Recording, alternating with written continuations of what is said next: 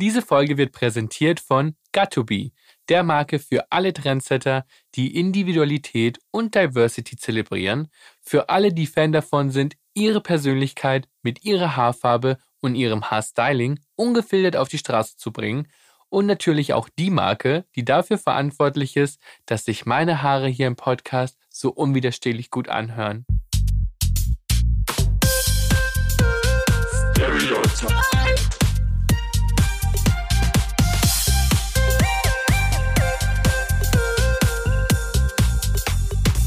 Stereotyped. Ein unzensiertes Gespräch über Vorurteile und Schubladendenken. Hallo und herzlich willkommen zu einer neuen Folge Stereotyped. Ich muss sagen, ich freue mich wirklich sehr, dass mein heutiger Gast mir heute die Ehre erweist, denn er war das, was für viele Menschen einem Helden am allernächsten kommt. Er lebte den Traum von Millionen von Menschen und ist als Spieler der deutschen Fußballnationalmannschaft Weltmeister geworden. Letztes Jahr hat er seine Karriere als aktiver Spieler an den Nagel gehängt und wie es ihm heute so geht, das erzählt er mir hoffentlich gleich persönlich. Hallo André Schürle. Hallo Ricardo, danke, dass ich da sein kann. Ja, ich freue mich sehr, dass du dabei bist. Äh, wir sehen uns gerade nicht persönlich, du bist über Remote zugeschaltet. Deswegen gibt es eine kleine Änderung bei unserer größten Tradition hier. Wir haben nämlich ein kleines, wir haben ein kleines Schubladenspiel. Und normalerweise entscheiden meine Gäste, welche Schublade sie öffnen wollen. Ich habe hier einen kleinen Kasten vor mir mit vier Schubladen, aber da du ja quasi nicht hier im Studio bist, sondern remote aus Berlin zugeschalten wirst, ähm, dachte ich mir, ich wähle einen Umschlag für dich aus und du sagst mir, aus welcher Schublade ich ihn nehmen soll. Also ich habe Schublade 1, 2, 3 oder 4 und ich öffne den, der in der Schublade drin ist, die du möchtest. Und der Deal ist dann, dass wir beide die Frage beantworten.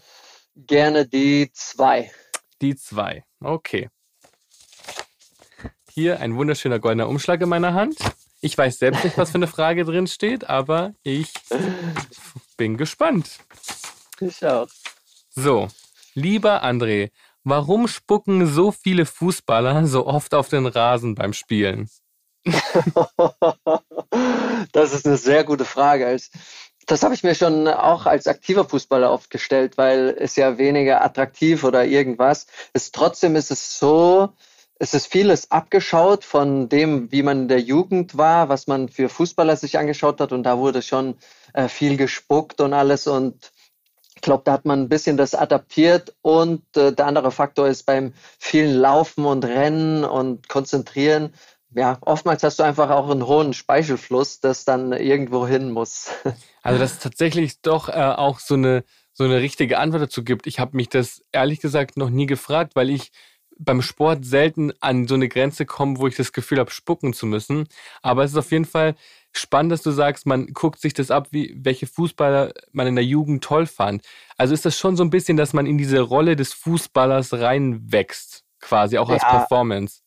Absolut, absolut. Es gibt ja Vorbilder und als junger äh, Spieler äh, wächst du ja auf und siehst deine Vorbilder, siehst die großen Spieler und da versuchst du dir so viel wie möglich abzuschauen. Ähm, spucken oder auf dem Platz spucken ist wahrscheinlich eine der schlechtesten Eigenschaften, die man sich abschauen kann. Ich kenne auch einige Spieler, die machen das so die, die, bei denen ist es so drin, ist fast schon so ein Ritual, dass man nach gewissen Situationen auf dem Platz oder was auch immer dann spuckt. Oder es gibt auch einige Trainer an der, an der Seitenlinie. Also es ist auf jeden Fall ein Ding, das, äh, ja, das nicht sein muss und trotzdem gemacht wird. Hast du schon mal auf dem Rasen gespuckt?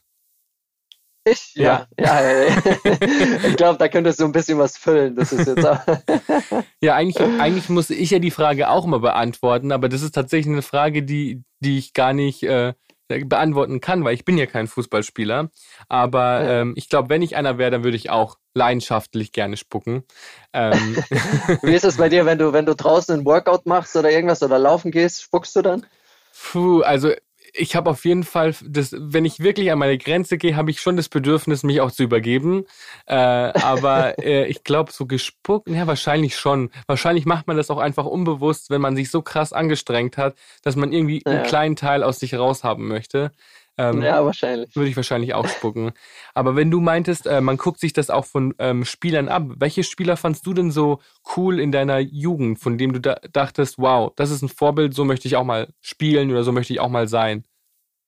Ja, mein Vorbild war immer Michael Ballack äh, mhm. äh, als, als, als junger äh, Spieler war immer er mein Vorbild, war der Nationalmannschaftskapitän, er hat bei Chelsea gespielt in, in London, das war immer mein Traumverein und das war so irgendwie immer, wenn, wenn ich auf dem Spielplatz, auf dem Fußballplatz mit meinen Kumpels war, dann hat sich jeder einen Spieler ausgesucht und bei mir war das immer Michael Ballack, weil er so gerade auch in Deutschland so die Figur war und äh, ja, das war mein Vorbild. Und das hast du ja auch ganz gut geschafft. Also du bist ja selber Fußball-Weltmeister geworden und hast auch für Chelsea gespielt. Dann ist doch auf jeden ja. Fall der Kindheitstraum wahr geworden. Ja, wenn man so will, auf jeden Fall. Äh, auf jeden Fall mit dem Wechsel zu Chelsea und gerade auch in der Nationalmannschaft spielen. Das sind natürlich, ähm, ja, ich, ich würde es gar nicht als Traum bezeichnen bei mir, weil das war alles viel, viel, viel zu weit weg um das wirklich zu träumen. Das war irgendwas, was so ins Rollen gekommen ist und dass ich jetzt dann auch der Glückliche sein konnte und dafür bin ich unglaublich dankbar, das alles so auch erleben zu dürfen. Wie, ich bin ja jetzt jemand, der ich bin gar nicht so nah am Fußball dran. Aber wenn man eins mitbekommt, dann auf jeden Fall, dass Fußball Menschenmassen begeistert wie keine andere Sportart. Vor allem bei uns in Europa, bei uns in Deutschland ist das auf jeden Fall die Sportart Nummer eins. Und ähm, man wächst ja, also viele Menschen wachsen ja auch auf mit dem Traum, selber mal Profispieler zu werden. War das bei dir auch immer was, was irgendwie präsent im Leben war oder kann man da reinrutschen? Ja, es ist, war, klar, irgendwo muss, ist der Traum und irgendwo macht es auch so unglaublich viel Spaß, Fußball zu spielen und äh, dann siehst du die ganzen Top-Spieler und hast natürlich das Gefühl, ey, da will ich irgendwann mal äh, hinkommen. Und trotzdem, zum Beispiel auch in meiner Familie mit meinen Eltern, war es nie de, das Ziel oder wirklich so, da arbeiten wir drauf hin, Fußballprofi zu werden. Das war wirklich, ich war ganz lange noch in meinem Heimatverein, was auch nicht gerade üblich ist, wenn du in der Jugend bist, bis 15, 16 in meinem Heimatverein. Dann bin ich erst zu einem Bundesligaverein gewechselt und dann merkst du erstmal, in welche Mechanismen du reinkommst, was für ein Druck auch schon in der Jugend kommt. Und äh, dann hat sich eins nach dem anderen ergeben. Ich wurde Jugendnationalspieler, bin zu den Profis hochgekommen und dann war der Weg irgendwie da. Aber bis dahin war das nie wirklich jetzt, dass ich sage, das ist das Ziel und da möchte ich unbedingt hin. Das war irgendwie, hat sich das eine nach dem anderen ergeben und darüber bin ich auch glücklich, dass es nicht so war. Irgendwie meine Eltern haben mich gepusht oder ich habe mich unglaublich unter Druck gesetzt, ich muss das erreichen, sondern es hat sich dann irgendwie auch ergeben. Ja, und ich, wie bei jedem Leistungssport, ist beim Fußball wahrscheinlich ja auch so, dass man enorm unter Druck steht. Man muss super viel trainieren, man muss Leistung bringen. Aber vor allem stelle ich mir auch vor, dass man ja auch in der Form ein Vorbild sein muss, weil du weißt selber, dass man, dass viele, gerade auch junge Menschen, äh, äh, Fußballer idolisieren und zu Helden machen. Und man ist ja wirklich auch ein Nationalheld, wenn man in der Fußballnationalmannschaft spielt. Ist es dann auch quasi eine Verantwortung, die man auf seinen Schultern trägt, wenn man ins, wenn man aufs Spielfeld marschiert? Schon. Also das spürt man auf jeden Fall. Also vor extrem natürlich, wenn man sich mit, den, mit dem Ganzen auseinandersetzt und nicht einfach alles äh, kommen lässt, wie es kommt, sondern wenn man sich darüber Gedanken macht, dass einem so, so und so viele Menschen zuschauen, wenn so und so viele Kids einem zuschauen, für die man natürlich ein Vorbild sein will, für die man gut sein will, ähm, dann ist es auf der einen Seite schön, weil man natürlich die Aufmerksamkeit hat und das alles irgendwo auch ganz toll ist, aber auf der anderen Seite ist es auch schon ein Druck und äh, bei mir war es zum Beispiel auch so, dass es dass äh, mich dieser Druck von außen oder jedem gefallen zu wollen und diese Liebe auch zu brauchen, sei es von den Medien, von den Fans oder was auch immer, hat mich auch oftmals gehemmt, wirklich äh, zu dem zu werden, der ich im tiefsten Inneren bin, weil ich mich zu sehr daran orientiert habe, was will der von mir sehen, was will der von mir haben. Und äh, ja, es hat auf jeden Fall zwei Seiten. Ja, es ist super spannend. Was, wa, was für Erwartungen haben die Leute denn an dich gehabt, wo du meintest, wow, das sind einfach so viele verrückten, verrückte Bedürfnisse, die man quasi stillen muss. Was waren so die Erwartungen, die Menschen hatten? Ja, Erwartung ist immer, immer schwierig, weil Erwartungen erlegt man sich auch selbst auf. Also äh, wenn ich darüber spreche, was jemand von mir erwartet, ist es ja bloß die Erwartung, die ich im Kopf selbst habe. Also ich weiß mhm. ja gar nicht 100 Prozent, ob der Mensch oder die, die Fans das wirklich von mir erwarten. Aber dann, ich war zum Beispiel irgendwann in so einer Rolle drin, in so einer, äh, ja, fast schon auch da drin gefangen, dass ich gar nicht mehr zu mir selbst gefunden habe, sondern wollte so den allen gefallen. Also jedes Interview sollte dann äh, ohne große Probleme ablaufen. Äh, klar auf dem Platz wollte ich natürlich immer einer der Besten sein und äh, wollte meine Tore schießen, damit alle äh, mir äh, oder mir zujubeln oder mich lieben auch in einer gewissen Art. Und das hat mich immer so ein bisschen von mir, von mir weggehalten und äh, hat dazu geführt, dass man nie 100% ehrlich seine Meinung gesagt hat, nie 100% ehrlich auch zu sich selbst war, weil man einfach dieses, dieses, dieses Bild, das die einen von einem haben, ähm, verschönern will und auch so irgendwie seine Anerkennung rausgezogen hat. Und das war gerade für mich ähm, ja in manchen Zeiten auch sehr schwierig. Das kann man, glaube ich, ganz gut nachvollziehen. Vor allem, wenn man selber in der Öffentlichkeit steht, merkt man ja auch, dass man sich so lange nach einem Leben gesehnt hat, wo man vielleicht die Person sein kann, die man immer sein wollte. Und dann ist man in der privilegierten Situation, so viel Einfluss zu haben, von so vielen Menschen bewundert zu werden, dass man merkt, dass man eigentlich nur in der nächsten äh, Situation feststeckt, in der man wieder nicht man selbst sein kann. Ähm, war das vielleicht für dich auch ein Grund, warum du gesagt hast, mit 29, du hörst jetzt auf, Fußball zu spielen? 1000 Prozent. Also es war einer der größten Gründe. Ähm, gerade die letzten Jahre in meiner Karriere habe ich immer mehr zu mir selbst gefunden, ähm, auch, auch mit meiner Frau an der Seite und immer mehr so gewusst, wer ich wirklich tief in, in mir bin und habe auch dann gesehen, dass ich das so nicht ausleben kann oder so nicht sein kann in dem Fußball. Auf der anderen Seite hat es mir auch viel, viel weniger Spaß dann gemacht und äh, habe auch gemerkt, dass es mir viel, viel weniger bedeutet. Und dann war einfach der Punkt, dass mein Gefühl jetzt aufzuhören und äh, wirklich mein Leben neu zu starten, so viel größer war, als jetzt irgendwo noch weiter zu unterschreiben, weiter Fußball zu spielen und irgendwas zu, zu jagen, was ich gar nicht mehr bin. Mhm. Und äh, das war äh, einer der größten Gründe oder mit der größte Punkt, ähm, aufzuhören. Ich habe wahnsinnig Respekt vor Menschen, die Entscheidungen treffen, unabhängig, ob es von außen Applaus gibt oder nicht. Und als Person, die es gewohnt ist, super viel Applaus von Menschen zu bekommen. Ich meine, wenn du auf dem Fußballfeld äh, Fußballfeld stehst, dann kriegst du ja Applaus von einem ganzen Stadion. Das macht ja auch in der Form süchtig. Und ich glaube, viele Spieler könnten nicht so selbstbewusste Entscheidungen treffen und sagen, sie hören auf, obwohl sie ja noch in einem Alter sind, wo sie weitermachen könnten. Was hat dir so diese, dieses Selbstvertrauen gegeben, deine eigene Entscheidung zu treffen?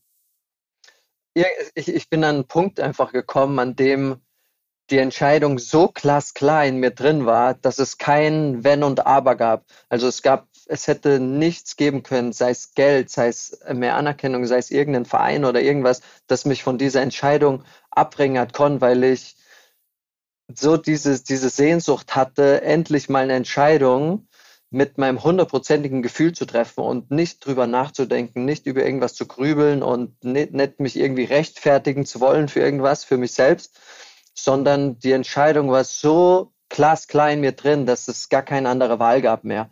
Und äh, ja, dass wir da, da, da bin ich auch dann auch super froh und super dankbar auch, diese, diese Reise zu, zu haben jetzt, dass ich diese Entscheidung auch so, so selbstbewusst, wie du gerade sagst, auch treffen konnte und mit keinerlei Zweifel. Also ich wusste zu 1000 Prozent, dass das die richtige Entscheidung ist. Das ist voll spannend, weil wenn man dich so anguckt, dann denkt man nicht unbedingt, ähm, ja krass, äh, der hat das Gefühl gehabt, der konnte gar nicht mehr er selbst sein, weil du ja auch keine große Provokation darstellst. Du bist ja eigentlich der perfekte Vorzeigespieler für einen Verein. Du bist äh, glücklich äh, äh, im Privatleben, du bringst auf dem Platz eine super Leistung, äh, du bist eloquent, du bist ja keine Person, die in Interviews irgendwie für Skandale gesorgt hat, weil sie äh, unbedachte Sachen gesagt hat. Was waren denn so die Dinge, wo du gemerkt hast, du kannst nicht mehr du selbst sein? Was hat dich denn so eingeschränkt? Ja, es war eigentlich der Alltag einfach. Das war in der Kabine sitzen und äh, die Themen, die, die dort waren, was, was, was davor mir Spaß gemacht hat, alles hat mir weniger Spaß gemacht. Ich habe gemerkt, ich, ich nehme mich mehr zurück. Ich äh, bringe auch nicht mehr die Leistung, die von mir erwartet wird, weil mir das Ganze äh, auf dem Platz stehen, zu trainieren, mich zu verausgaben oder dann auch äh, im Stadion spielen, nimmer so diesen, diese Befriedigung und nimmer diese, diesen hundertprozentigen Spaß gemacht hat. Und dann war es auch, äh, ja, einfach, ja, wie, wie soll ich sagen, so wie ich eben schon gesagt habe, das, das hat einfach nicht mehr gepasst. Also dieses Gefühl in mir wurde immer, immer größer. Ich habe diese Tür so weit aufgeschlagen, da aufzuhören, dass ich da auch gar nicht mehr zurück konnte. Also es war einfach, ja, es war einfach klar und äh, das, das war einfach nicht mehr das Leben, das ich führen wollte. Und dann äh, ist es, glaube ich, das Wichtigste auch zu handeln und nicht irgendwie noch weiter irgendwo sich vor sich hin zu dümpeln. Ich finde es wirklich toll und ich glaube auch, dass du damit äh, ein großes Vorbild für junge Menschen sein kannst, einfach Entscheidungen zu treffen, weil du das Gefühl hast, ähm, du bist das nicht mehr. Und ich glaube, das ist, erfordert super viel Mut, weil ähm, man man ist ja auch so in seiner großen Komfortzone drin und es läuft ja alles super gut. Und dann aber zu sagen, hey, ich möchte in meinem Leben was anderes anfangen, ist äh, auf jeden Fall eine mutige Entscheidung. In diesem Podcast geht es ja auch um Schubladen. Äh, mich würde ja. interessieren, in was für Schubladen du als Fußballer gesteckt wurdest, in denen du dich eigentlich gar nicht so richtig wohlgefühlt hast. Hm. Ne, ich meine, die Schubladen für Fußballer kennt ja jeder. Ich meine, klar, erstens, sie verdienen einen Haufen Geld, machen viele blöde Dinge mit dem Geld. Äh, wenn man in, de, in einer großen Stadt wohnt, klar, die machen Party, die hängen hier mit, mit irgendwelchen anderen Prominenten ab oder sind so eine Art. Also es gibt viele Schubladen, die für Fußballer auch extrem zutreffend sind und für mich auch sehr zutreffend waren. Also ich habe diese Schubladen auch äh, extrem bedient, habe das äh, typische Fußballerleben auch äh, so geführt, habe meine Kumpels bei mir gehabt, bin auf Partys gegangen. Ähm, irgendwie, klar, hast du noch dabei Fußball gespielt. Hast ein Model und, geheiratet? ein Model. ja, die, die Schublade passt immer noch. Hast ein Model geheiratet. Ähm, deswegen ich habe mich eine ganze Weile auch in diesen Schubladen recht wohl gefühlt, äh, weil das auch immer das war, was ich von Fußball erkannte, was man davor auch gesehen hat. Deswegen war das alles auch für mich äh, enorm normal. Und äh, zum Ende der Karriere ähm, so die Schubladen, es gibt ja auch so Fußballer sind auch nicht die schlausten, diese Schublade. Und vielleicht in diese Schubladen habe ich mich einfach dann nimmer gesehen. Und ähm, deswegen habe ich vielleicht auch dann nimmer so gut zum äh, Fußballer gepasst. Was ich ganz erstaunlich fand, äh, als ich mich auf dieses Gespräch vorbereitet habe, habe ich ähm, mich auch so in meinem privaten Umfeld so ein bisschen umgehört, was die Menschen so über dich sagen. Wir haben ja auch einen gemeinsamen Trainer, der, ja. ähm, äh, der mit dir trainiert hat und der auch mit mir trainiert, Erik. Und äh, habe ihn so ein bisschen gefragt, was dich so als Mensch ausmacht und war auch auf deinem, äh, auf deinem Instagram-Profil. Und da stand in deiner Instagram-Bio, stand da Vater, ähm, glücklicher Ehemann und Moment, ich habe es mir aufgeschrieben, damit ich es auch ja nicht vergesse ähm, Vater, Ehemann und kein Erfolg ohne Erfüllung. Und das fand ich eigentlich total überraschend, weil du hast ja im Fußball wirklich richtig viel erreicht und deine Karriere ist ja auch erst seit einem Jahr quasi beendet. Da stand nichts von Fußball, da stand eher was von André, dem privaten Menschen. Ähm, wie wichtig ist es dir jetzt, als dieser Mensch gesehen zu werden? Ähm, um ehrlich zu sein, gar nicht so wichtig. Also es spielt für mich keine große Rolle, wie ich jetzt gesehen werde oder wie andere Leute über, mich denken. Ähm, das, sind Dinge, die ich selbst von mir sehe. Also die, die für mich eine große Rolle spielen. Denn Nummer eins, klar, ähm, Husband und Dad habe ich hingeschrieben, also Papa und äh, äh, Ehemann, das sind so die unmittelbaren Dinge, die, die jeden Tag bei mir sind, die, die, die, die Familie, die einfach alles in diesen Zeiten für mich ist. Und der, der, der Spruch ist einfach so passend für mich gewesen. Also ähm, keine, also kein Erfolg ohne Erfüllung. Also das ist irgendwo, wie ich mich auch gesehen habe. Ich habe von außen hin kann man ja sagen, auch äh, in meinen letzten Jahren als Fußballer enorm erfolgreich, verdient extrem viel Geld, dir sehr viel Anerkennung, ist in der Öffentlichkeit. So, so die Leute sehen ja, oh, das, das ist super erfolgreich. Aber für mich war das nicht mehr so erfolgreich, weil mir die komplette Erfüllung, also diese, diese Zufriedenheit äh, in mir drin so extrem gefehlt haben und äh, ähm, dass für mich dann alles, was der Fußball mit sich gebracht hat, auch kein Riesenerfolg mehr war, weil es mir keine Erfüllung gegeben hat. Und äh, nach diesen Dingen äh, wollte ich unbedingt handeln und äh, will ich auch in Zukunft handeln. das ähm, bestätigt auch das Bild, was alle von dir hatten, die in meinem persönlichen Umfeld was mit dir zu tun haben und über dich gesprochen haben. Da haben alle erstmal gesagt, dass du äh, ein aufopfernder Familienvater bist und dass du ähm, immer deinen eigenen Weg gehst, dass du selbstbestimmte Entscheidungen triffst. Und das fand ich eigentlich total beeindruckend, weil niemand erstmal was über deine Fußball- Karriere oder deine Leistung gesprochen hat, sondern erstmal was über deine charakterlichen Eigenschaften, die dich als Mensch ausmachen. Und das hat mich schon beeindruckt, weil ähm, ich glaube, dass es so naheliegend wäre, dich auf deine sportliche Leistung zu reduzieren. Aber so viele andere Menschen haben eben eher so Charaktereigenschaften hervorgehoben. Und das hat mich eigentlich ziemlich beeindruckt.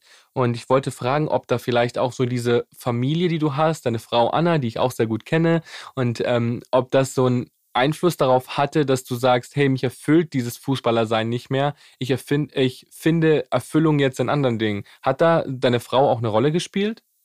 Ja, eine sehr große Rolle, muss ich sagen. Als ich, als ich Anna kennengelernt habe, war ich gerade in Dortmund, hatte eine schwierige Phase. Ähm, und äh, sie war so die erste Person, der ich 100 Prozent mein Herz ausgeschüttet habe. Also meine Sorgen, meine äh, alles, was mir auf dem Herzen gelegen hat, dass ich schon damals so diesen Fußball äh, so eine so eine Hassliebe, will ich schon fast sagen, so irgendwie hatte, dass ich mich nicht 100% wohl gefühlt habe, aber irgendwie noch weitermachen wollte und das waren alles so Dinge, die, die, dass sie die erste Person war, die sich dahingesetzt hat und bei der ich das Gefühl hatte, ich kann ihr alles sagen und äh, sie versteht mich. Und äh, da war, hat das hat irgendwie so ein Prozess auch losgetreten, so äh, in anderen Dingen, wie du schon gesagt hast, so meine Erfüllung zu sehen oder andere Dinge auch zu priorisieren ähm, in meinem Leben. Und äh, ja, deswegen auf jeden Fall, Anna hat da eine, eine sehr, sehr große Rolle und spielt immer noch in den Gedanken eine sehr große Rolle. Ja, auch ich finde, man merkt total, dass ihr ein Paar seid, das wirklich viel ähm, Zeit miteinander verbringen möchte. Also, dass ihr versucht, irgendwie euer Leben wirklich gemeinsam zu leben, was ja nicht unbedingt immer das Einfachste ist, wenn man irgendwie so eine Karriere hat, wie du sie als Fußballspieler hattest. Ähm, jetzt ist es ja so, dass die Schublade der Spielerfrau ist ja auch eine sehr große Schublade. Und ich glaube, jede Frau, die mal mit einem Fußballer zusammen war oder ist, wird von den Medien generell mindestens einmal in die Schublade der Spielerfrau gesteckt. Ist das was, was Anna auch stört? Weil Anna ja auch ähm, selber quasi äh, immer eigene Projekte hatte und immer noch Projekte hat. Ist das was, was für sie oder für euch auch ein Thema war, diese Schublade Spielerfrau? Es war nie ein großes Thema, weil ich auch das Gefühl hatte, dass Anna dass es ihr also fast schon egal war. Also mhm. so Spielerfrau oder keine Spielerfrau oder erfülle ich diese Schublade, erfülle ich keine Schublade. Das, ich habe bei ihr das Gefühl, dass es für sie gar keine Rolle spielt, äh, irgendwelches Schubladendenken, ähm, weil sie so eine gewisse Form und das ist auch was, was ich mir bei ihr sehr, sehr abgeschaut habe oder was, wo wir jetzt auch gerade in einem Thema sind, das, das hat alles ein bisschen was mit Selbstliebe zu tun. Mhm. Also meines, äh, die Liebe zu mir selbst bei mir war ziemlich schwach in diesen Zeiten, weil ich überall, überall die Anerkennung gesucht habe. Ich habe geschaut, dass äh, die Leute gut von mir reden, dass alles passt und das war für mich wichtig. Das heißt, meine Selbstliebe äh, war nicht, äh, war nicht richtig hoch. Und bei ihr war das schon immer so, dass sie wusste, wer sie ist. Sie, sie, sie weiß, wer sie ist. Für sie ist es spielt es keine große Rolle, wenn sie zufrieden und erfüllt ist, was andere Leute darüber sagen. Ob sie jetzt sagen, es ist die typische Spielerfrau oder nicht, ähm, hatte ich äh, nie das Gefühl, dass es ein großes Thema war. Werbung! Ich bin das neue Gesicht der Gillette Venus My Skin My Way Kampagne und möchte Menschen dazu ermutigen, selbstbestimmte Entscheidungen zu treffen, was ihre Körperhaare angeht. Niemand sollte sich rasieren oder eben nicht rasieren, um anderen zu gefallen, sondern um seinem eigenen Schönheitsideal gerecht zu werden. Für die Menschen, die sich rasieren wollen, möchte Gillette Venus das bestmögliche Produkt anbieten. Deshalb gibt es den Rasierer jetzt auch in vollkommen neuen Design. Die Packung selbst ist aus vollständig recycelbarem Karton hergestellt und enthält mindestens 40% Altpapier. Mit diesem Rasierer steht einem nachhaltigeren Rasurerlebnis nichts mehr im Weg. Werbung Ende! Ja, Selbstliebe bedeutet für mich persönlich zum Beispiel auch, sich selbst mehr zu lieben als die Meinung anderer. Und ähm, ich finde, das ist gar nicht so einfach, wenn man ständig mit der Meinung von anderen Menschen konfrontiert wird, weil es ist, es ist das eine Ding zu sagen, hey, ich mache mein eigenes Ding und mache meine eigenen Entscheidungen und es ist mir egal, was andere darüber denken. Aber es ist dann ein Unterschied, wenn Menschen ständig auf einen zukommen und mit und einen mit Meinungen konfrontieren, nach denen man auch nicht gefragt hat. Ähm, ich stelle mir das als Spieler schon auch krass vor, weil du bist natürlich auch sehr präsent und ähm, Ann-Kathrin Götze hat mir mal erzählt, dass wenn sie mit äh, ihrem Sohn und Mario Götze die Straße entlang gehen, dass Menschen immer äh, zu ihnen kommen, ihnen die Meinung sagen, wie sie das finden, dass sie ihr Kind auf Social Media zeigen, wie sie es nicht finden, dass die Leute einfach ähm, in den Kinderwagen gucken, weil sie mal einen Blick auf das Baby werfen wollen. Also man wird ja äh, man, man wird ja auch mit permanent Meinungen konfrontiert. War das für dich zum Beispiel auch ein Grund, warum du ähm, für Chelsea spielen wolltest und quasi auch mal eine Zeit lang nicht in Deutschland leben wolltest? Ja, war, war eine sehr, also damals noch gar nicht mal so. Also da äh, zu Chelsea zu gehen, war einfach so mein Traum. Und das wollte ich, wollte ich mir erfüllen und ich hatte die Chance, das war das Beste und das ist auch noch mit die größte Verbindung zu einem Verein, die ich habe. Aber damals war es noch nicht so präsent ähm, aus Deutschland raus, um die Meinung äh, jetzt von den Deutschen oder von seinem Heimatland so nicht wirklich zu haben. Das war erst später, als ich nochmal nach London bin, zu Fulham oder dann auch in Russland gespielt habe. Das war mehr damals.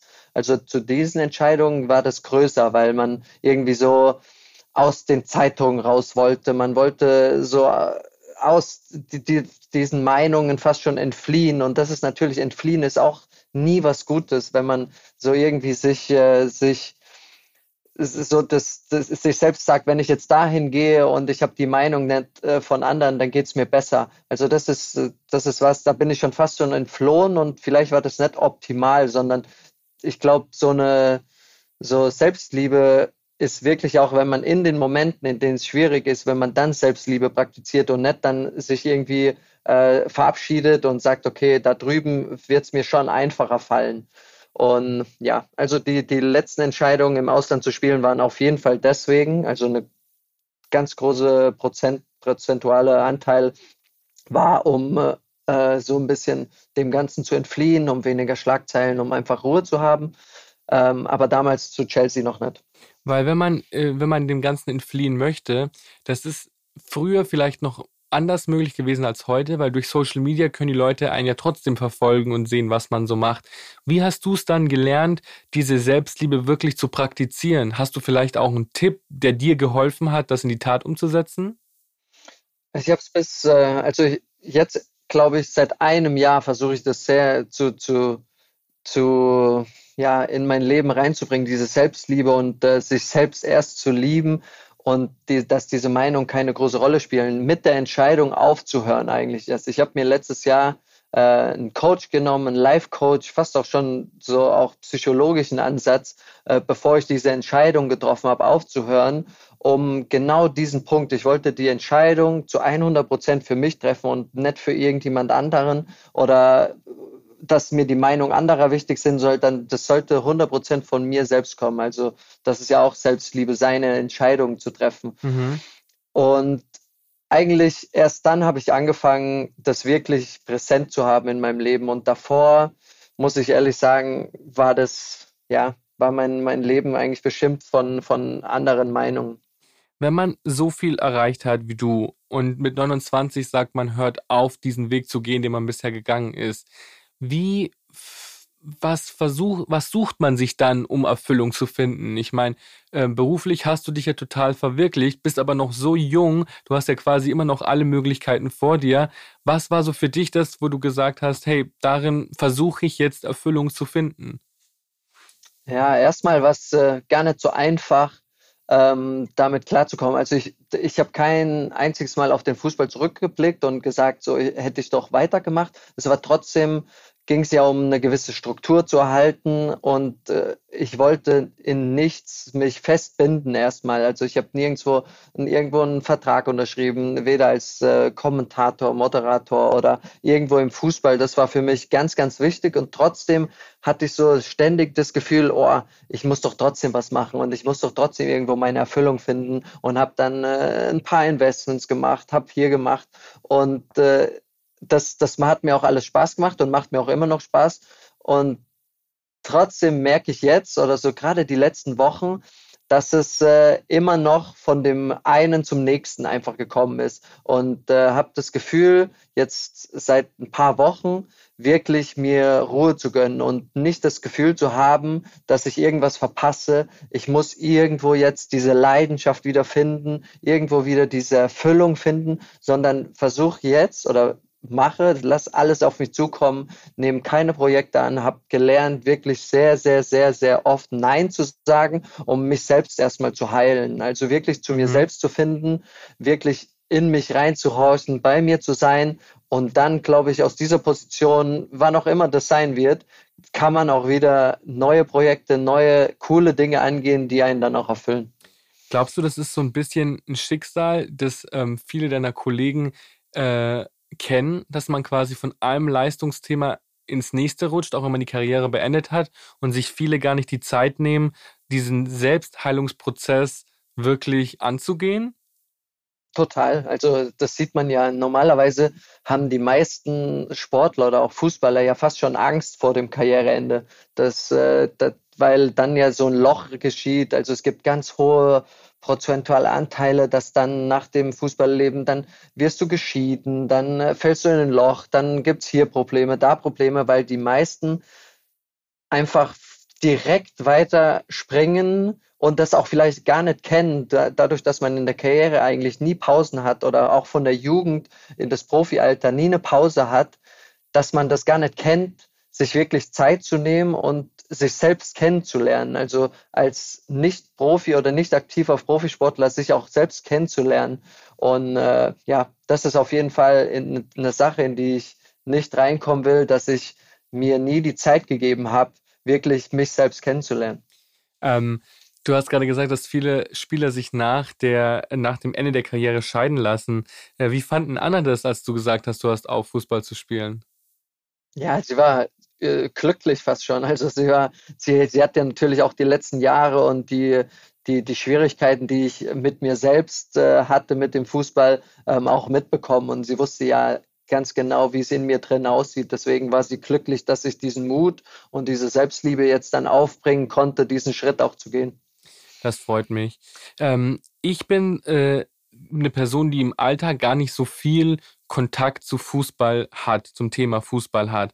Und trotzdem habe ich natürlich auch oft mitbekommen, wie sich gerade äh, aktive Spieler auch zum Thema Schwulsein im Fußball geäußert haben. Und ich habe mich immer gefragt, ob das denn wirklich so schwierig wäre, wenn ein Spieler, der aktiv ist, ähm, schwul wäre und sich outen würde, weil es gibt ja schwule Spieler. Ich meine, es gibt ja von allem, es gibt ja überall schwule oder ähm, äh, Menschen, die, die die irgendwie in irgendeiner Form sich von anderen unterscheiden.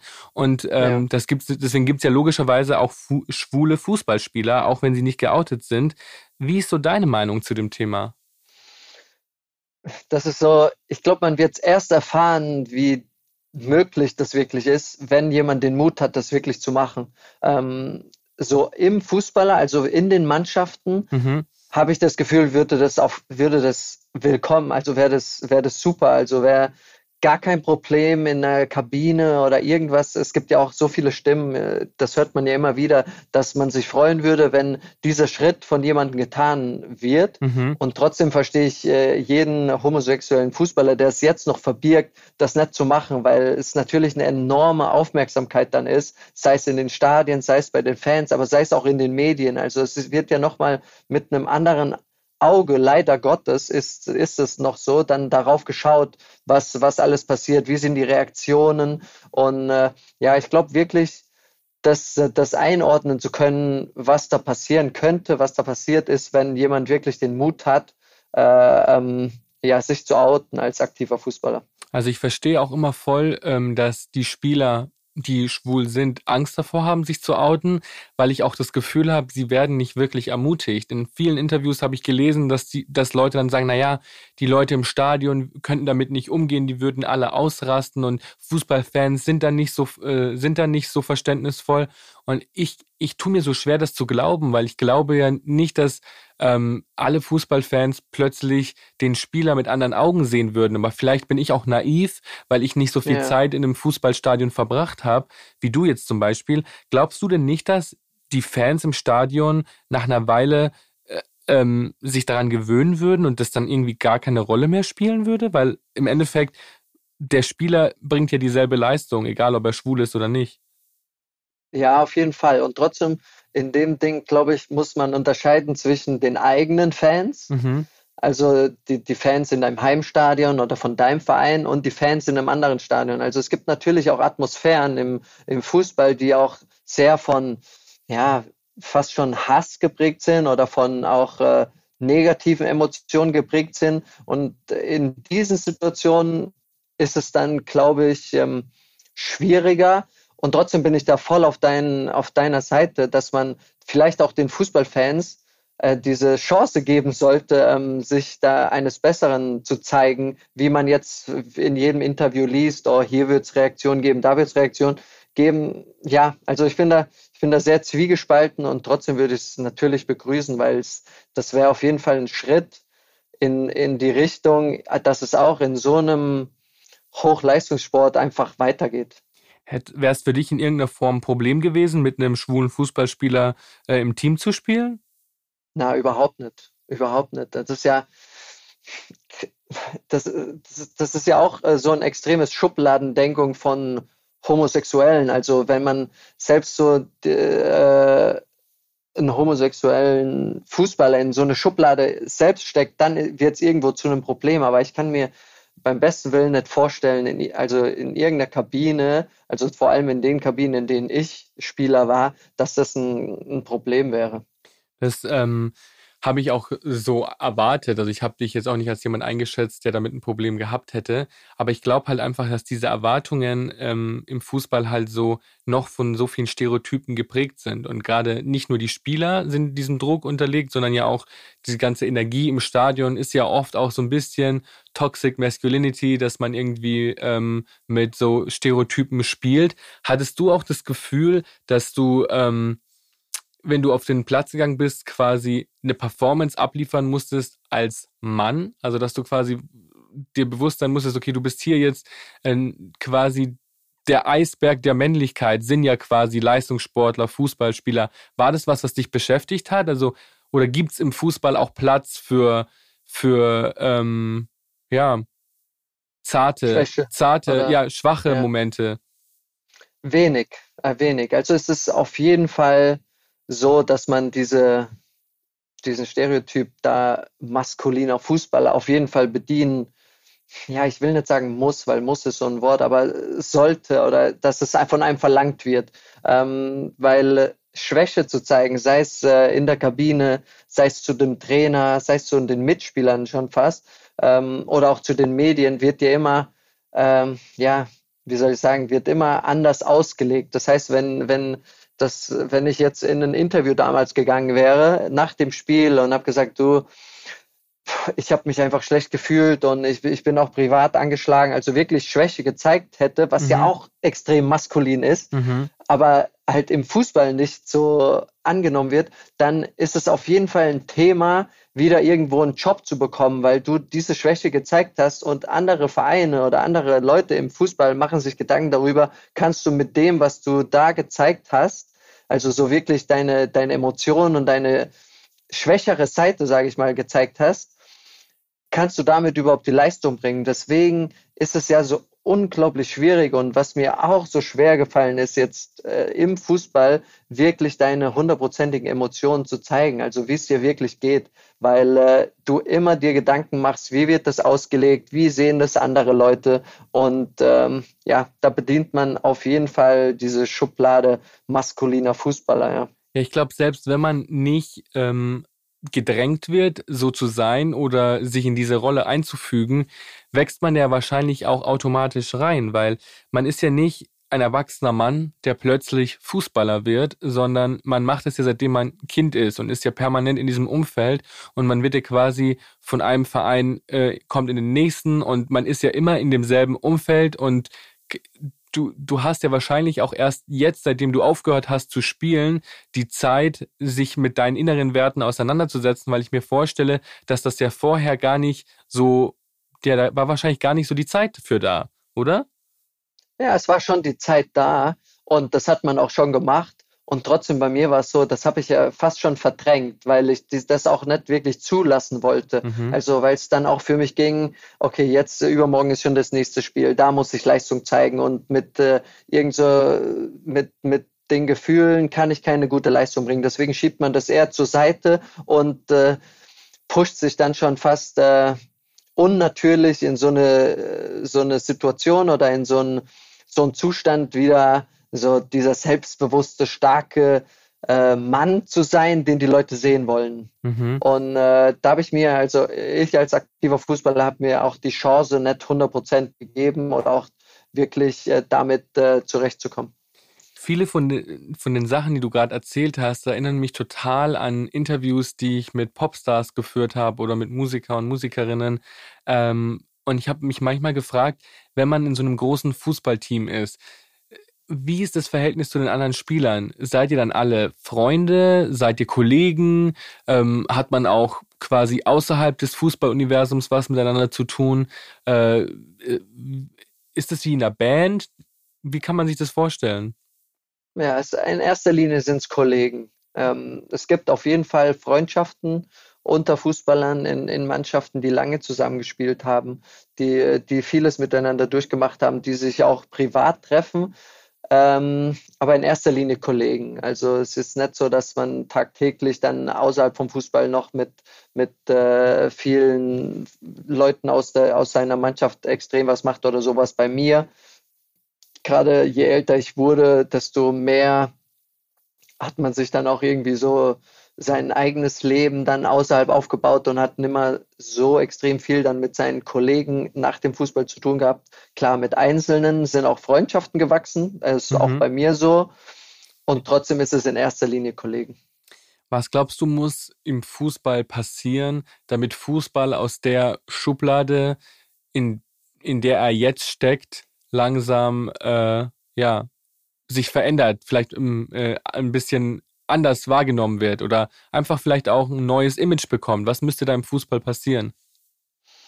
Oh, ja, es, es, es hängt natürlich von den handelnden Personen ab, ähm, sei es von den Chefs der den Vereinen, die, die vielleicht auch, ja, Schwäche, wollte ich schon so sagen, also so schwächere Momente zulassen, aber das natürlich in diesem Leistungsdruck fast, fast, ja, ich weiß gar nicht, ob das richtig möglich ist. Und trotzdem glaube ich, was passieren muss und das passiert auch schon. Also es gibt schon extrem viele Spieler, ein Mats Hummels oder ein Leon Goretzka, die stellen sich auch hin, die haben zu allem auch eine Meinung mhm. und die sagen diese Meinung auch und äh, auch wenn es anderen nicht gefällt. Und ich glaube, das, das, das geht schon in eine richtige Richtung, dass es ehrlicher wird. Ähm, Spieler bekommen wieder ein bisschen mehr Profile, also so sind wieder echter ähm, authentischer und äh, ich glaube, äh, das, das, das braucht es einfach. Es braucht so Vor Vorreiter, ähm, große Spieler, die sich hinstellen und wirklich sie selbst sind.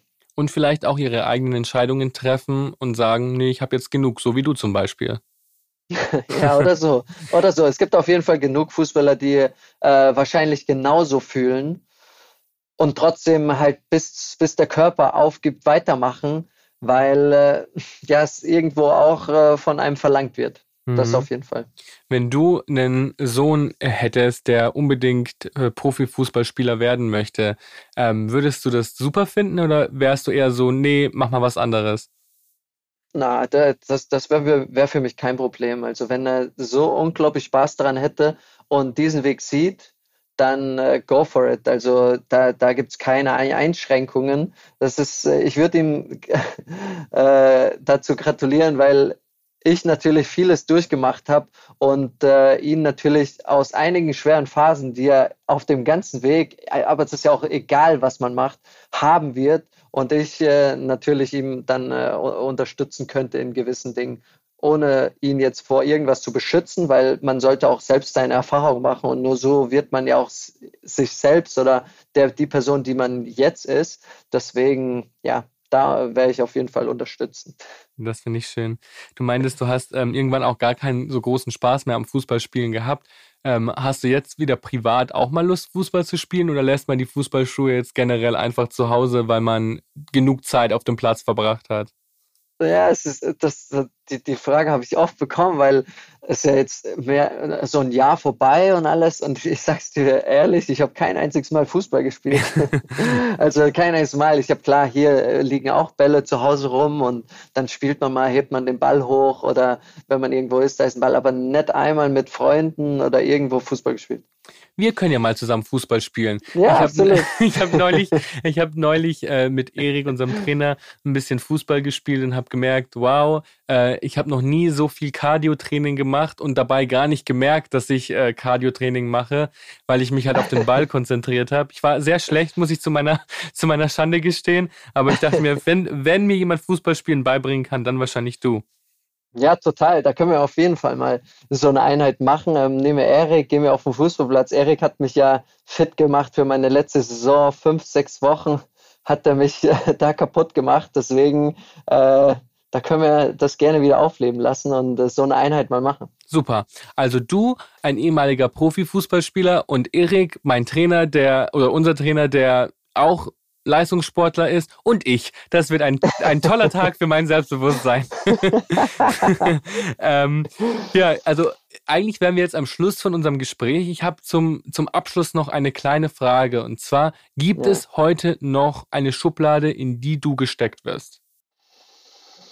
Also keine, die ich jetzt wissentlich äh, jetzt irgendwie, äh, irgendwie sehe. Also auch wenn es eine gibt, spielt es für mich jetzt keine große Rolle mehr, ähm, weil ich wirklich an den Punkt gekommen bin, ähm, an dem ich ich selbst sein will, in dem ich mich selbst sehe, wie ich wirklich bin. Und da spielen dann andere Meinungen keine große Rolle. Also die sind nimmer so präsent für mich im Leben.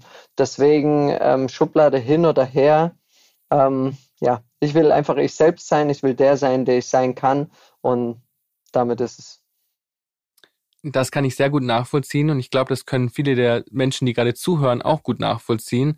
Ähm, ich hatte noch nie so ein langes, intensives Gespräch über Fußball und ich muss sagen, ich habe wirklich ich hege große Bewunderung und Respekt dafür, dass du ähm, diese Entscheidungen getroffen hast und einfach dich nach einem Leben sehnst, das selbstbestimmt ist. Und ich kann mich damit sehr gut identifizieren.